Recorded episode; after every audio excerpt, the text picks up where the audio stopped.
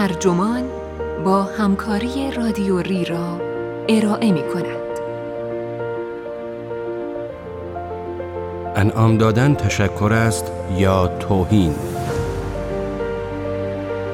این عنوان یادداشتی است به قلم جولیان باگینی که در مارس 2015 در وبسایت ایان منتشر شده و ترجمان آن را در خرداد 1397 با ترجمه علی کوچکی منتشر کرده است.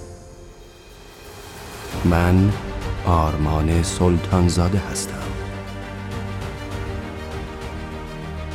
آدم های معدب و متشخص در توکیو هیچگاه انعام نمی دهند. در نیویورک میزان تشخص افراد را می توانی از مقداری که انعام می دهند بفهمی.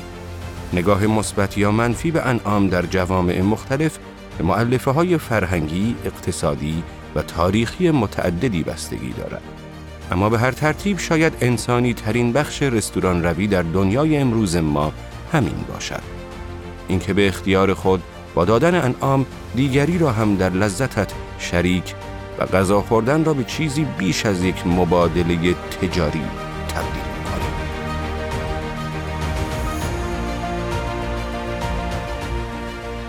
لذت بعد از غذا به ویژه وقتی مضاعف می شود که زیر سایه تراس رستوران آفتابگیری در ورنزا دهکده خوشمنظری در لیگوریا در ساحل شمال غربی ایتالیا باشد. اما هر چیز خوبی به آخر می رسد و برای نشان دادن پایان نهار باید بخش نهایی مراسم را به جا آورم. دادن انعام. یا شاید نباید این کار را انجام دهم.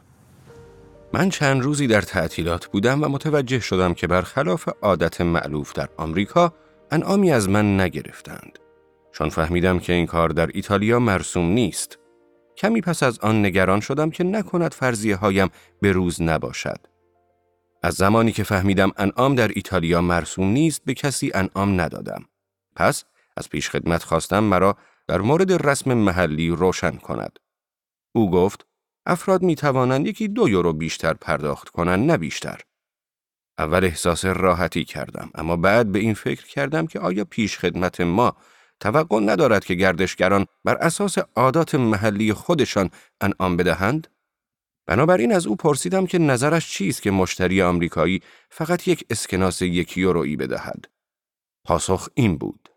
تیرکیو یعنی خسیس. هنگامی که در روم هستید می توانید مثل رومی ها رفتار کنید. اما همیشه توقع نداشته باشید برای این رفتارتان از شما تمجید کنند.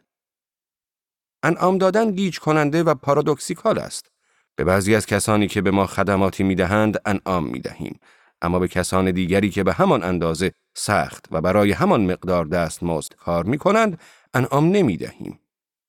در توکیو گذاشتن هر گونه انعامی روی میز بی احترامی است. اما در نیویورک اهانت آمیز است که مبلغ درشتی انعام ندهید. فرض بر این است که هدف انعام دادن تشویق به خدمات خوب است. اما ما این کار را پس از دریافت خدمات و زمانی انجام می دهیم که برای تغییر کیفیت خیلی دیر است. غالبا هم به کسانی انعام می دهیم که شاید در آینده خدماتی از آنها دریافت نکنیم. انعام دادن تعمیم های کلی اقتصاددانان و انسانشناسان را به یک سان به چالش می کشد. فهم این مسئله که چگونه و چرا انعام می دهیم آغازی است برای فهم این امر که ما انسانها چقدر پیچیده و جالبیم. تاریخ نگاران عمدتا با این نکته موافقند که انعام دادن در اصل یک رسم اشرافی بوده است. در اوایل قرن هفدهم در انگلستان این انتظار می‌رفت که بازدید کنندگان یک ملک خصوصی به هنگام رفتن مقدار کمی پول که ویل خوانده می‌شد به خدمتکاران بپردازند. این کار در قهوه خانه ها رواج یافت و سپس به سایر مشاغل خدماتی و در نهایت به خارج از انگلستان کشیده شد. خود واژه تیپ یعنی انعام ریشه معلومی ندارد. محتمل ترین منشأ آن واژه لاتینی استیپس به معنای هدیه است. از آنجا که دیکشنری انگلیسی آکسفورد نخستین کاربرد این واژه را به سال 1706 باز می‌گرداند تقریبا قطعی است که گرفتن این واژه از عبارت تو اینشور پرامپت سرویس یا برای اطمینان از خدمات بهتر افسانه بیش نیست. عبارتی که بنا به گزارش ساموئل جانسون بر روی یک ظرف انعام در یک قهوهخانه قرن هجدهمی دیده بود. انعامها به ندرت تضمین کننده چنین چیزی هستند. مثل ویل های وقت عزیمت بیشتر انعامها آنقدر دیر پرداخت می شوند که هیچ تفاوتی در خدمات ایجاد نمی کنند. امری که این رسم را برای اقتصاددانان گیج کننده می سازد. چون نمی توانند درک کنند که چرا افراد باید برای یک خدمت بیش از آنچه لازم است پولی پرداخت کنند. انعام دادن برای خدمات بهتر نه تنها در تقابل با جهت زمان است، بلکه با مشاهدات نیز تعارض دارد. پژوهش ها نشان می دهند که میان رضایت مشتریان از خدمات و مقدار انعامشان رابطه ضعیفی وجود دارد. برای افزایش انعام روش های قابل اتکاتر دیگری غیر از خوب انجام دادن کار وجود دارد. روش های مثل بیش فروشی، قانع کردن مشتری برای سفارش غذا و نوشیدنی بیشتر یا گرانتر. صورت حساب بزرگتر تقریبا همیشه به معنای انعام بیشتر است. زیرا بیشتر افراد خیلی ساده درصد مشخصی از صورت حسابشان را به عنوان انعام می پردازند. ذهن انسان شناسان و نیز اقتصاددانان به سختی درگیر انعام دادن بوده است. برای چند دهه آنها تمایزی را پذیرفته بودند که در آغاز نیمه قرن بیستم انسانشناس لهستانی برانیسلاو مالینوفسکی و جامعه شناس فرانسوی مارسل موس میان اقتصادهای هدیه‌ای و کالایی یا مبادله‌ای قائل شده بودند. در اقتصادهای مبادله‌ای مثل کشورهای صنعتی امروز، کالاها و خدمات صرفاً خریداری می شوند. معمولاً با استفاده از پول و گاهی نیز با شکلی از معاوضه. در این فرهنگ ها هدیه در صورتی هدیه است که در قبال آن چیزی مورد توقع نباشد. با این حال قواعد و رسوم ضمنی وجود دارد که اطمینان می دهد در طی زمان دهنده به دریافت کننده تبدیل شود و این سازوکار به نفع همگان عمل کند. در هر رستوران شایسته و با ارزشی هر دو طرف صنعت مهمانداری اهمیت دارند. بله مشتریان هزینه غذا را پرداخت می کنند اما کارکنان باید این اطمینان را حاصل کنند که آنها احساس کنند میهمان هستند و نه فقط مشتری. مطمئنا این همان راهی است که سرآشپز نوما در کوپنهاگ در نظر داشته و چهار بار برنده عنوان بهترین رستوران در جهان شده است. رنه ردزپی می‌گوید بیشتر افراد در رستوران هر کاری که از دستشان براید را برای میهمانان انجام می دهند. دادن انعام قدردانی از این کار است. شانهیل سراشپز و مالک رستوران ولنات تری در آبگونی در ولز که دارای ستاره میشلین هم هست، نمونه خوبی است از این واقعیت. اگر شما تا دو بامداد در رستوران به مزه مزه کردن مشروب پس از شام و گفتگو با جدیدترین دوستتان بنشینید، آن وقت جوانک بینوایی باید آنقدر منتظر بماند تا شما شرتان را کم کنید و به خانه بروید بیان که پول اضافه ای بگیرد. انعام در چنین اوضاعی ترفند خوبی است مگر آنکه راضی باشید به شما بگویند که وقتی قهوهتان تمام شد به خانه بروید. کارکرد ترکیبی انعام منعکس کننده کارکرد چند وجهی رستوران هاست. انعام شکلی از پاداش است. پاداش مالی صرف برای کاری که به خوبی انجام شده است. اما اظهار قدردانی نیز هست. راهی برای دادن ابزاری به کارکنان برای داشتن لذتی که خودتان از آن برخوردار شده اید. شاید به همین دلیل باشد که بعضی از پیش خدمت ها می گویند به دو بخش درآمدشان به صورتی متفاوت نگاه می کنند. پرداخت صورت حسابهایشان با دستمزدشان و خوشگذرانی شبانه با انعامشان.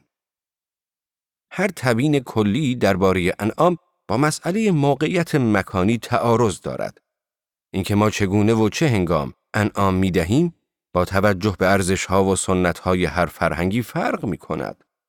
ظاهرا یک متغیر به ماهیت و اهمیت احترام مربوط می شود. چون این به نظر می رسد که هرچه کار در رستوران در یک جامعه آبرومندانه تر باشد، کارکنان انعام کمتری دریافت می کنند. از این رو ژاپن یکی از کم شمار کشورهای جهان است که در آن انعام دادن واقعا توهینآمیز است چون این کار بی احترامی به خدمه به نظر می رسد. در فرهنگ ژاپنی شأن و احترام هر شخصی به این است که وظیفه خود را به بهترین وجه ممکن انجام دهد. اینطور نیست که همه مشاغل شعن و جایگاه برابری داشته باشند. اما ژاپنی ها برای هر شغلی احترامی شایسته آن شغل قائل می شوند. دادن انعام نشان می دهد که اگر کارتان را به خوبی نیز انجام دهید کافی نیست. اینکه خدمتکار نسبت به کسانی که کارشان را بدون گرفتن انعام انجام می دهند از شعن و احترام یکسانی برخوردار نیست. ظاهرا در جهان غرب نیز الگوی انعام دادن به احترام ربط دارد. در آمریکای شمالی پیش خدمتی شغل بسیار دون رتبه است و مقدار انعام بالاست. در بریتانیا نیز وضع همین گونه است. اما در اروپای قاره‌ای پیش خدمتی حرفه است محترمانه. یک لحظه به تصاویر کلیشه‌ای فکر کنید که از یک پیش خدمت در فرانسه یا بریتانیا دارید. گارسون یا همان پیش خدمت فرانسوی معمولا یک مرد مسنتر و در حال تاس شدن است که همه عمرش را به سرو کردن استیک فریتز گذرانده است. پیش خدمت بریتانیایی مرد یا زن جوان و احتمالاً دانشجویی است که دارد از این راه پول در میآورد تا هنگامی که شغل مناسبی به دست آورد. این ایده عجیب است که انعام دادن ارتباط وارونه‌ای با احترام دارد. همین ایده می تواند به ما در توضیح این مسئله کمک کند که چرا اسکاندیناویایی ها از جمله اروپاییانی هستند که پایین ترین انعام را می دهند.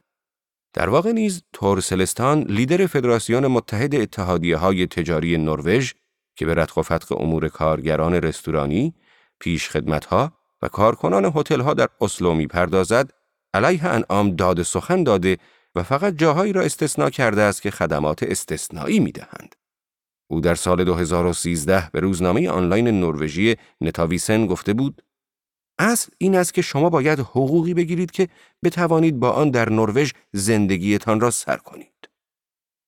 این نکته با یافته های مایکل لین استاد رفتارشناسی مصرف کنندگان و بازاریابی در دانشگاه کرنل جور در می آید که بر اساس آن در ازای افزایش درصد تولید ناخالص ملی که در مالیات جمع آوری می شود رواج انعام دادن کاهش می یابد.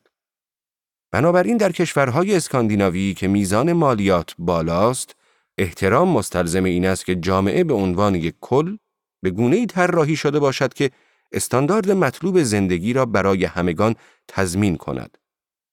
پرداخت حقوق متناسب شعن افراد به معنای تضمین این امر است که هر کسی می‌تواند با سخت کوشی متناسب زندگی آبرومندانه ای داشته باشد و دستمزد منصفانه ای دریافت کند.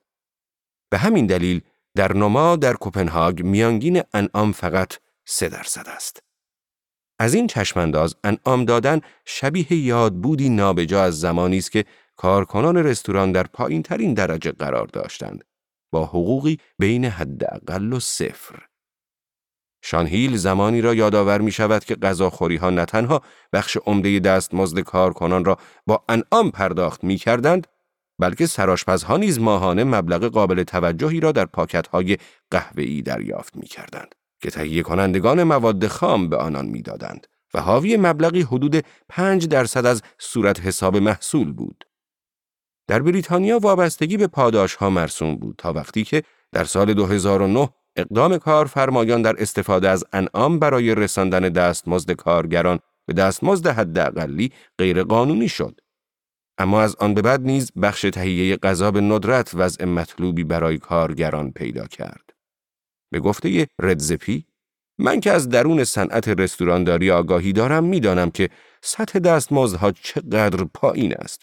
باور کنید که سراشپزها و پیشخدمتها زندگی بخور و نمیری دارند و در این شرایط انعام در درآمد ماهانه این کارگران تفاوتی واقعی ایجاد می کند. با توجه به روابط تاریخی و معاصر انعام با دستمزد کم و شرایط بد، جای شگفتی نیست که کسانی کوشیدند کلا بساط انعام دادن را جمع کنند. در 1904 ویلیام آر اسکات انجمن ضد انعام را در آمریکا تشکیل داد. او که در سال 1916 کتاب دست بگیر پژوهشی درباره عادت انعامگیری در آمریکا را نوشت، بر این عقیده بود که انعام دادن تمایل به نوکر معابی برای اجرت را تشویق می کند. و این روحیه بازگشتی است غیر دموکراتیک به دوره اروپای سلطنتی. کارزار او در 1910 به تحریم انعامگیری در آرکانزا، جورجیا، میسیسیپی، آیووا، کارولینای جنوبی، تنسی و ایالت واشنگتن منجر شد. اگرچه همه این قوانین در دهه 1920 ملغا شدند. اگر او آمریکای امروز را می‌دید که خانه بزرگترین انعام دهندگان در جهان شده، چقدر وحشت می کرد. این یکی از پارادوکس های انعام دادن است که هم نمونه کاملی است از آمریکایی بودن و هم از اساس غیر آمریکایی است. تنشی که در ارزش های آمریکایی در اثر انعام دادن مطرح می شود با این واقعیت قابل توضیح است که به رغم فرهنگ مساوات طلبانه ای که در آرمان آمریکایی وجود دارد این کشور در دغدغه جمعگرایانه اروپایی در باب درآمدهای اقتصادی سهیم نشده است.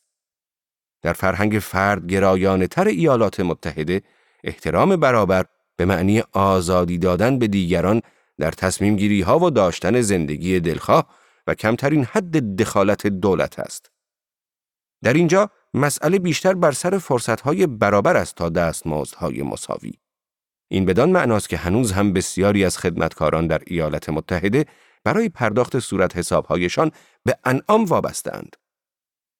تفاوت‌های فرهنگی را نیز می‌توان با نظریه تساوی حقوق تبیین کرد. نظریه‌ای که روانشناس رفتارهای شغلی جان استیسی آدامز در سال 1963 طرح کرد. بنابر این نظریه اقتضای اجتماعی شدن ما این است که وقتی روابطمان با دیگران نابرابر باشد احساس استراب و ناراحتی می کنیم. انعام در ژاپن یا نروژ تفاوت جایگاه ها را برجسته می کند. حس نابرابری را افزایش می دهد و باعث بالا رفتن احساس ناراحتی می شود. اما به نظر می رسد که در بریتانیا و ایالات متحده دادن انعام از نابرابری مالی میان مشتری و کارکنان می کاهد و بنابراین تنش را کم می کند. حتی اگر انعام دادن روزگاری به عنوان امری تحقیرآمیز تلقی می‌شد، امروزه به گونه دیگری به نظر می رسد. هیچ یک از پیشخدمت که با آنها سخن گفتم هیچ احساس شدیدی در این باره نداشتند که انعام دادن به معنای برتری جویی نسبت به آنها بوده باشد. شاید یکی از دلایل این باشد که زمانی نچندان دور تعیین شعن و جایگاه اجتماعی افراد بستگی بسیار زیادی به خانواده محل تولد و پذیرش همگانی داشت. امروزه ما در جهان بسیار سیال تری زندگی می کنیم که پویایی مشتری پیش خدمت را تغییر داده است. دیگر وضع این گونه نیست که خدمتکاری دون پایه در خدمت فردی با رتبه اجتماعی برتر باشد. ممکن است شخصی که امروز پیش خدمت من است، روز بعد از پیش خدمتی کس دیگری استفاده کند. ممکن است متصدی بار نسبت به مشتری که دارد کوکتل خود را مزه مزه می کند شایستگی های بسیار بیشتری داشته باشد. به نظر من این یکی از دلایل این مسئله است که چرا امروز مشتری که با خود بزرگ بینی و تکبر با پیش خدمت ها رفتار می کند معمولا باعث نفرت کارکنان و دیگر مشتریان حاضر در رستوران می شود. بنابراین این اتهام که انعام دادن ذاتا نادرست است زیاده روی به نظر می رسد. اما سوال این است که با توجه به تفاوت‌های زیاد در چگونگی سامان یافتن انعام کدام یک از این ترتیبات منصفانه است؟ بعضی از رستوران‌ها کوشیدند انعام اختیاری را به کلی حذف کنند. در بریتانیا افزایش خودکار شارژ خدمات در صورت حسابها بسیار رایج شده است. در ایالات متحده رستوران لینکری در سندیگو نرخ 18 درصدی خدمات را در صورت حساب اعمال می کرد و به مشتریان می گفت که انعام ندهند در حالی که توست کیچن اند بار در اوکلند 15 درصد به صورت حساب اضافه می کند و این را به مشتریان وامی گذارد که به صلاح دید خود مبلغ انعام را به 20 درصد برسانند یا نه. ردزپی به شدت با این رویه مخالف است و می‌گوید من نرخهای ثابت انعام را که در بعضی جاها می‌بینید نمیپسندم انعام باید به تجربه شخصی میهمان و مبلغی که می‌تواند بدهد واگذار شود. هیل در رستوران سابق خود مرچنت هاوس در لودلو هزینه خدمات را در قیمت غذاها وارد کرده بود. اما این کار باعث شده بود رستوران او نسبت به رقبایی که هزینه خدمات را جدا محاسبه می کنند گرانتر به نظر برسد. او در رستوران جدیدش ولنات تری خدمات را اختیاری کرده. اما درک می کند که چرا بعضی از همقطارانش وقتی به جشنها خدمات می دهند هزینه خدمات را به صورت خودکار اضافه می کنند. برای خدمه میزهای بزرگ کار و زحمت بیشتری می طلبند. اما انعام همیشه به شکل نامناسبی کمتر است. به نظر من شارژ خودکار خدمات فلسفه انعام دادن را تضعیف می کند و آن را به هدیه مستقیم رستوران به خدمه و به نوعی اضافه حقوق تبدیل می کند که کارفرمایان بر آن مالیات می بندند. این امر توازن ظریف یک رستوران را که باید وضعی میان تجارت و لذت داشته باشد بر هم می‌زند. حتی وقتی که انعامها اختیاری باشند، بسیاری از ترتیبات این چنینی با بالا بردن فشار بر مشتریان آنان را به سخاوت بیشتر وامی دارند. یک روش این است که وقتی مشتریان به پایانه های پرداخت الکترونیک دست می‌برند، به آنها گزینه هایی برای دادن انعامهایی با درصدهای مختلف پیشنهاد می کنند. غالبا پایین ترین گزینه یا پرداخت کم هم از میانگین رایج بالاتر است و کسی که بخواهد مبلغ کمتری بدهد ناچار به زحمت میافتد و برای این کار احساس خصت می کند. دست آخر این که به گمان من همه این تلاش ها برای واداشتن یا ترغیب مشتریان به دست و دلبازی در پرداخت انعام باعث می شود آنها کمتر احساس گشاده دستی کنند چون وقتی افراد به انجام کاری وادار می شوند کمتر احساس می کنند که انجام آن کار به انتخاب آنها بوده است و هزینه خدمات هرچه بیشتر به یک هنجار تبدیل شود افراد حتی کمتر به این فکر می کنند که دارند پاداشی اختیاری به کسی می دهند. انعام دادن غالبا به عنوان نظام پاداش مالی خالی از ظرافت و ناقص به نظر می رسد. اما در بهترین حالت به جای آنکه تجربه خوردن غذا را به کاری تجاری تبدیل کند آن را انسانی می کند. یافته های مایکل لین را در نظر بگیرید که جشنهای بزرگ انعامهای کمتری به عنوان بخشی از صورت حساب کلی می دهند. مشتریان همیشگی به انعام دادن تمایل بیشتری دارند و اینکه افراد در دادن انعام به جنس مخالفشان دست و دل بازترند تا در انعام دادن به هم جنس خود. این یافته ها روی هم رفته بیانگر این نکته است که هرچه مواجهه میان مشتری و نیروی خدماتی شخصی تر باشد اهمیت انعام بیشتر می شود. صورت حساب مبادله صرفا مالی است اما انعام به عنوان یک ژست کاملا اختیاری نشانه است از این امر که شب نشینی در رستوران ها چیزی بیش از یک معامله تجاری است